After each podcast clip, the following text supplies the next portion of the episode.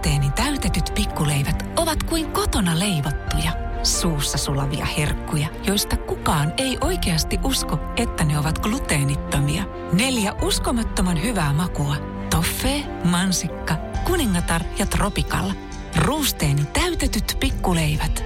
Pientä hyvää elämään. Leipomo Ruusteen. Maku vie mukana. Radio Cityn päivä. Ystävällisin terveisin Mikko Honkanen. Suomen leijonille siinä mielessä historiallinen maailmanmestaruus eilen myöhään illalla, että kotikisoissa tuli kerrankin. Onko olemassa jotain kotikisojen kirouksia tai joitain? Ehkä, mutta ei ole enää. Osa saattaa vieläkin olla torilla. Tietojeni mukaan siinä aamu kahdeksan aikaan, ainakin Tampereella oli porukkaa vielä Hämeen tiellä jossakin etsimässä rautatieasemaa, joten onnea onnea kaikille meille tästä jälleen jonkunlaiseen nousuun sitten. Ennen ainakin juhlittiin torilla ja heilutettiin lippua ja kaikkea muutakin ja nyt juodaan sitä sofistikoituneesti viiniä katsomossa lasista. Ja eilisen Suomi-Kanada-ottelun äh, kaukalon suurin mulkku, niin äh, voisi ihan hyvin olla pääministerimme Sanna Marin, koska hän joi siis äh, viinilasista, huom, lasista viiniä, tuskin oli omenamehua, siinä katsomon puolella.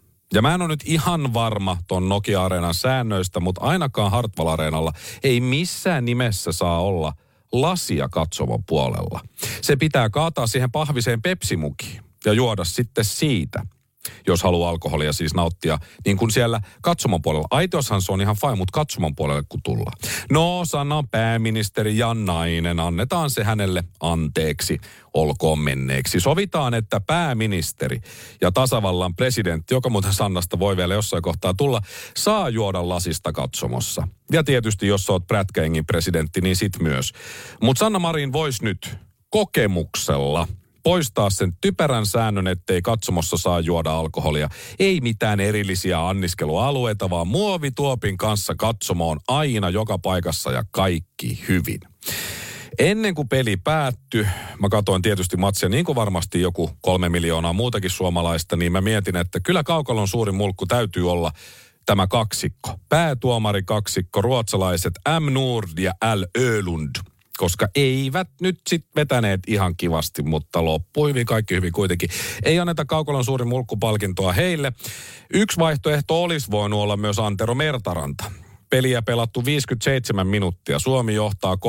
Mertaranta alkaa luettelemaan Suomen aiempia maailmanmestaruuksia – tämän vuoden jonoksi.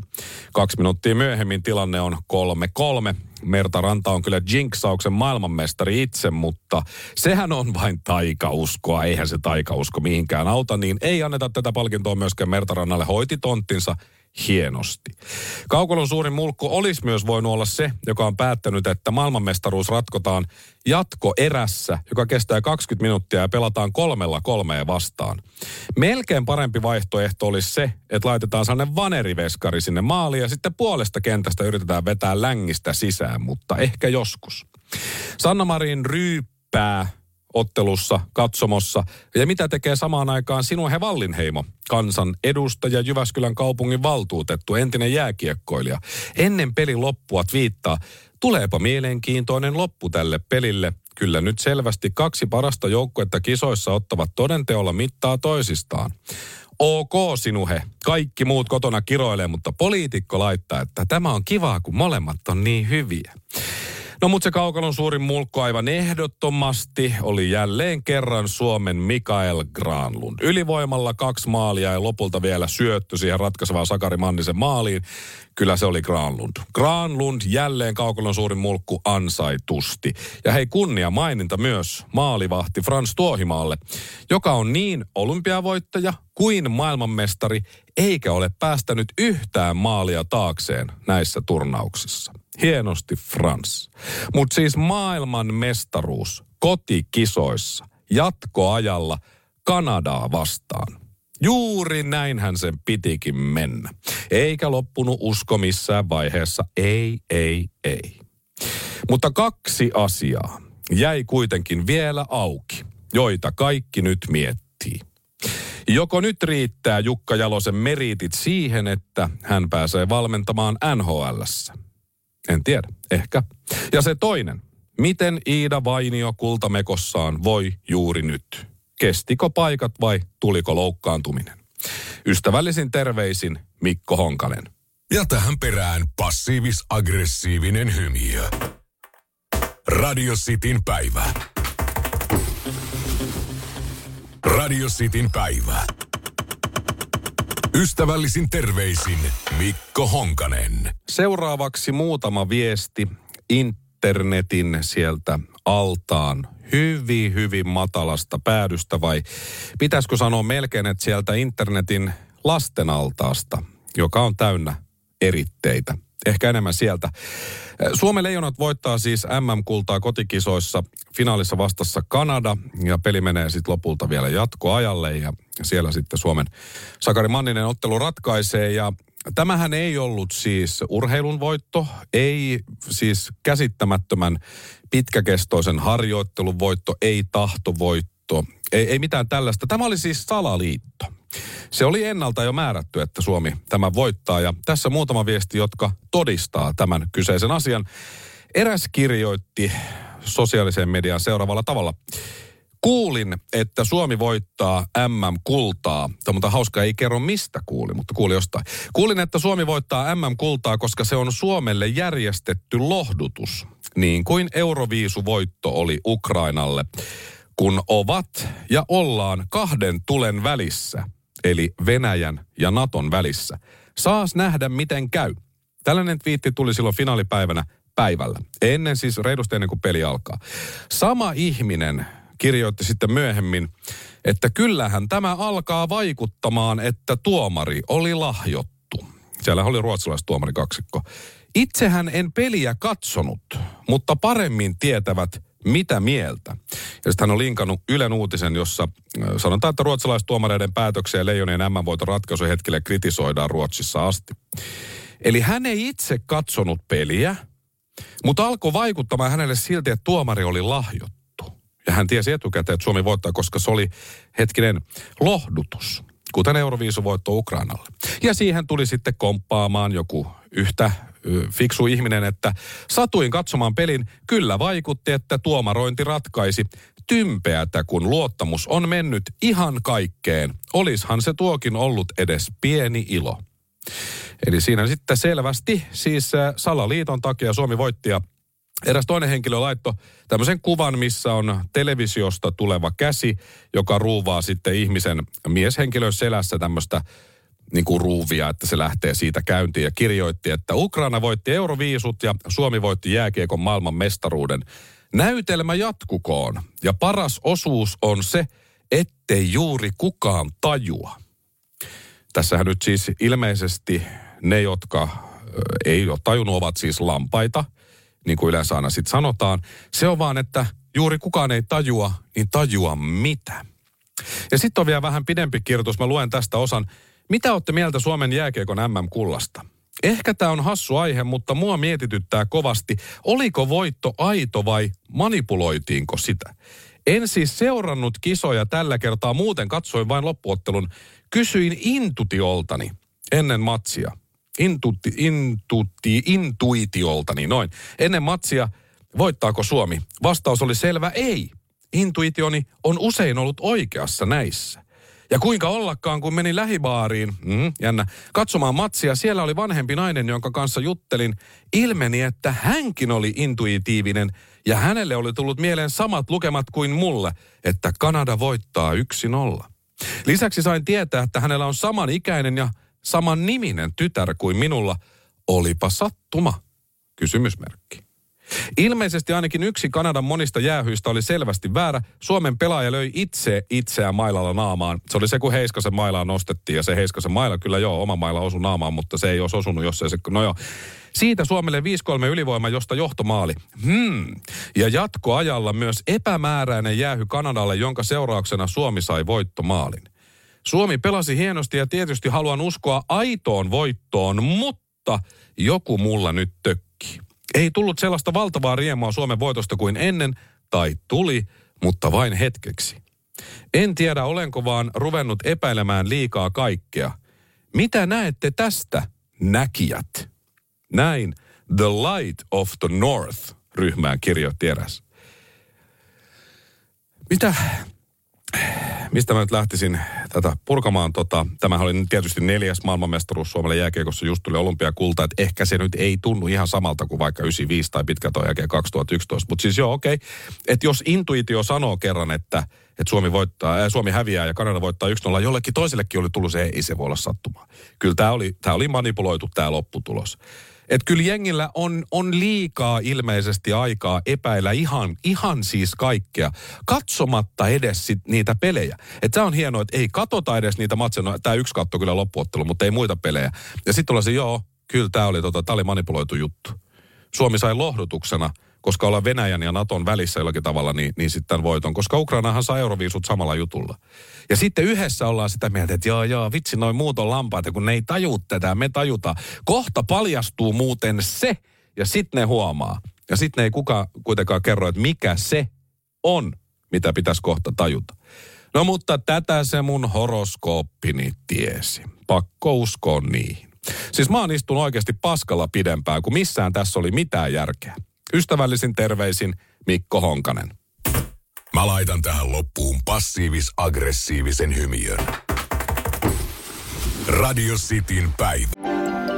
Ruusteeni täytetyt pikkuleivät ovat kuin kotona leivottuja, suussa sulavia herkkuja, joista kukaan ei oikeasti usko, että ne ovat gluteenittomia. Neljä uskomattoman hyvää makua. Toffee, mansikka, kuningatar ja tropikalla – Ruusteeni täytetyt pikkuleivät. Pientä hyvää elämään. Leipomo Ruusteen. Maku vie mukana. Ja tähän väliin yhteys kirjanvaihtajaamme San Franciscon Piilaaksoon. Pii, mitä uutta Silikon väliin? Äh, tähän väliin on laitettu wings mayonnaise ja paneroitu kanafila. Tämä on Hesburgerin uh, wings kanafila hamburilainen. Nyt kuusi Kiitos, teet tärkeää työtä siellä, Piuski. Nastan iskemä ja kiven säröttämä tuulilasi on ajokärsimys kaikille teille. Inkaarilta saat tuulilasin paikkaukset ja vaihdot vaivattomasti. Inkaar on aina in, vauriokorjaamo vaivattomin. Inkaar.fi Radio Cityn päivä.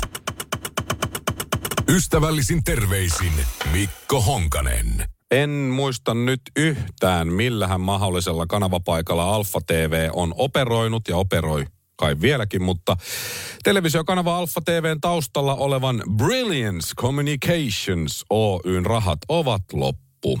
Näin ilmenee yhtiön osakkeen omistajille tiistaina eilen lähettämästä tiedotteesta. Aika hauska, on Brilliance Communications, mutta ei ole fyrkkaa just nyt. Ja tietysti sääli.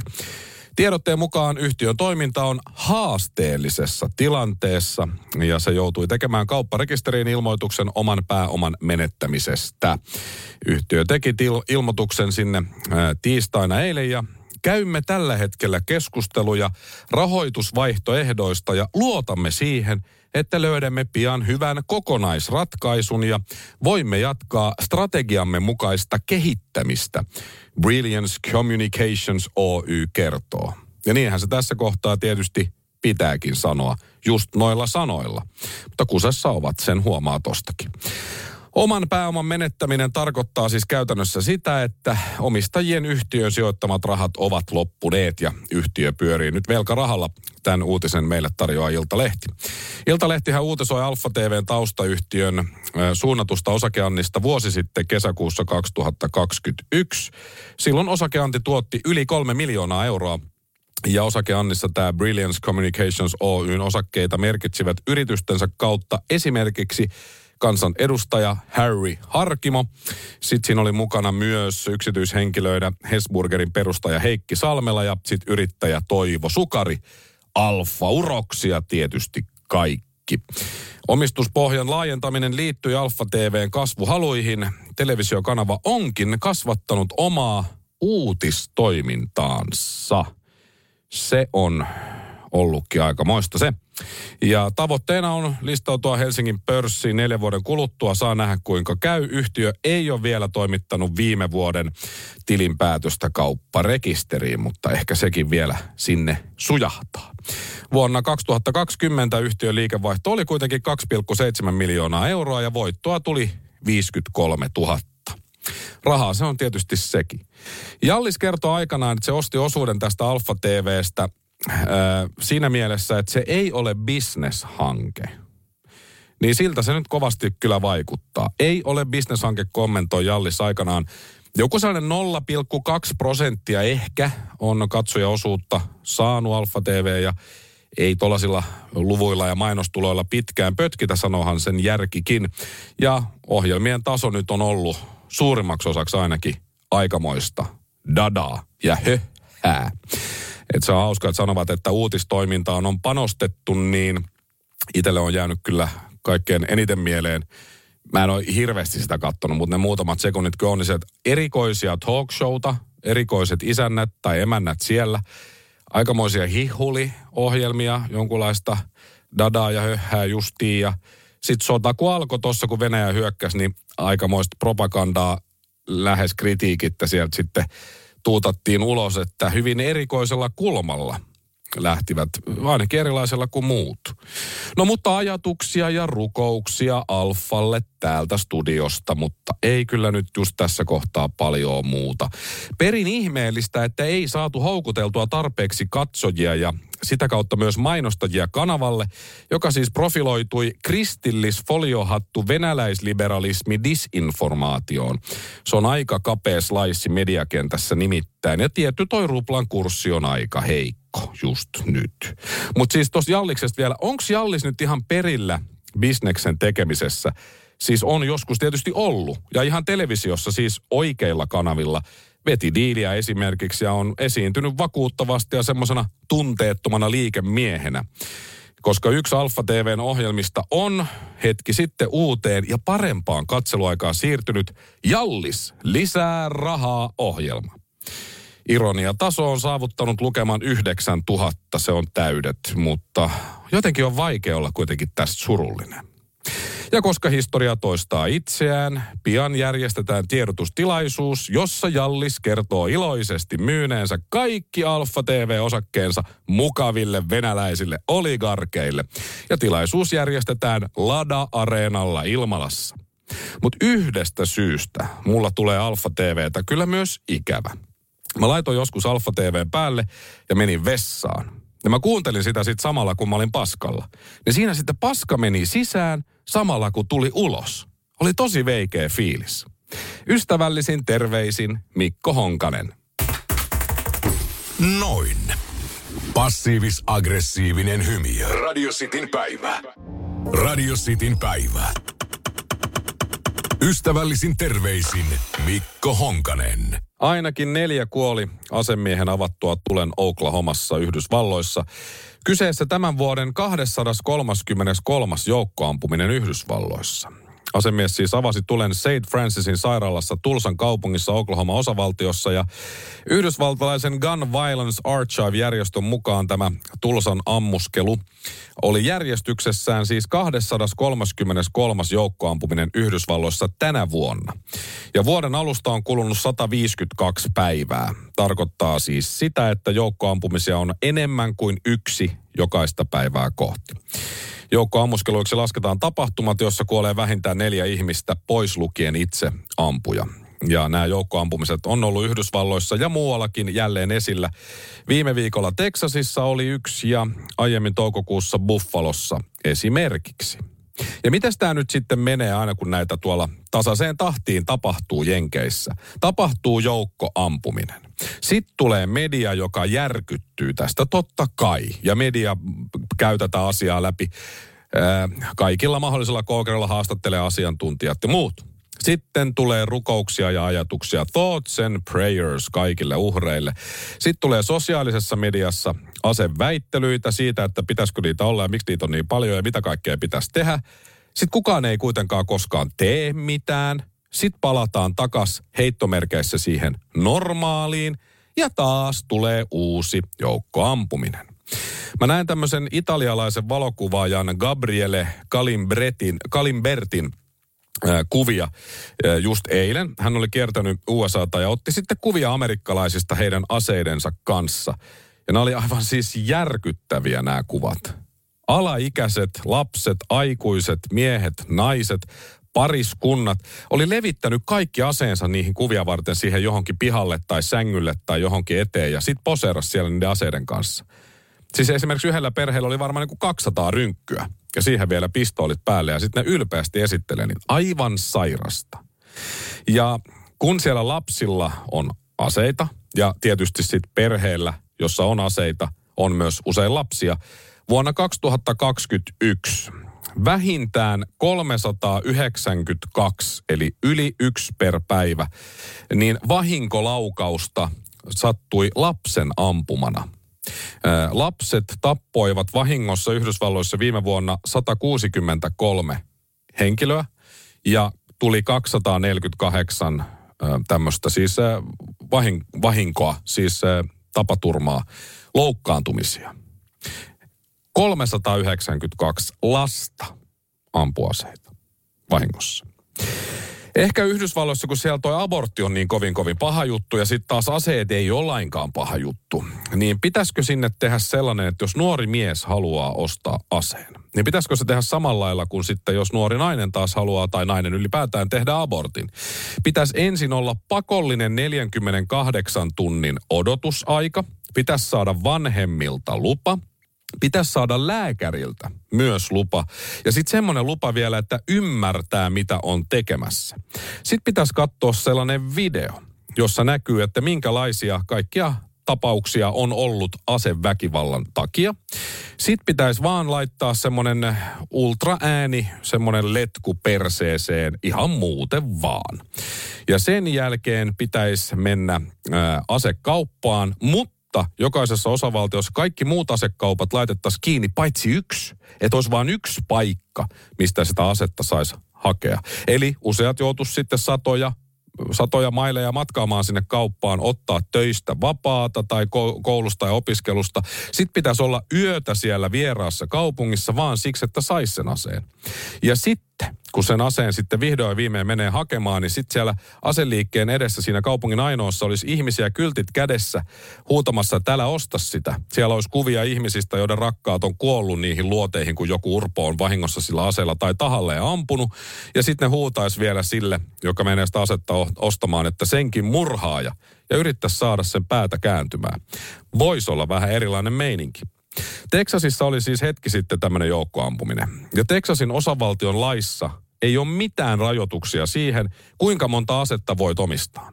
Niitähän saa siellä, jos avaat pankit tai pankkitilin pankissa uuden, uudet asiakkaat tuosta ase. Ja sitten jos ostat uuden asunnon, niin kaupan päälle. Rynnäkkökivääri tuosta, ole hyvä. Hei muista, että rynnäkkökivääri on huono eläinten metsästysase. Vink, vink. Teksasissa on kuitenkin laki, joka kieltää henkilöä omistamasta yli kuutta dildoa. Kumikikkeleitä, josta on aika vähän harmia muille kuin käyttäjälle, ja juuri nimenomaan käyttäjälle jopa nautintoa, niitä ei saa omistaa kuutta enempää. Seita, niitä voi olla ihan niin paljon kuin haluaa. Toisaalta ei kukaan tarvii yli kuutta dildoa.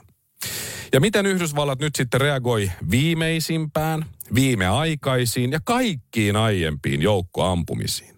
No tietenkin niin, että kouluihin opettajille käsiaseet ja rehtorille rynkky ja sinko. Ja nyt kun sairaalassa ammuskeltiin, niin ongelmat ratkee sillä, että lääkäreille ja sairaanhoitajille annetaan rynkyt ja utsit ja magnumit. Ja tuhat panosta per lärvi. Kato, more guns is peace, you know.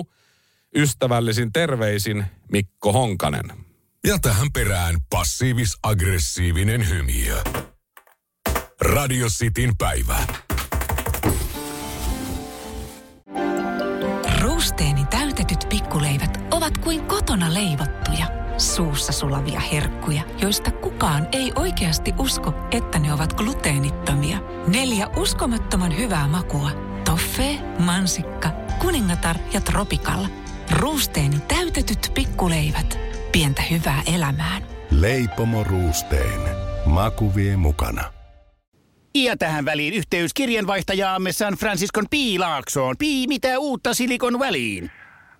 Tähän väliin on laitettu wings mayonnaise ja paneroitu kanafila. Tämä on Hesburgerin uh, wings kanafila hamburilainen. Nyt 6.50. Kiitos, teet tärkeää työtä siellä, Piuski.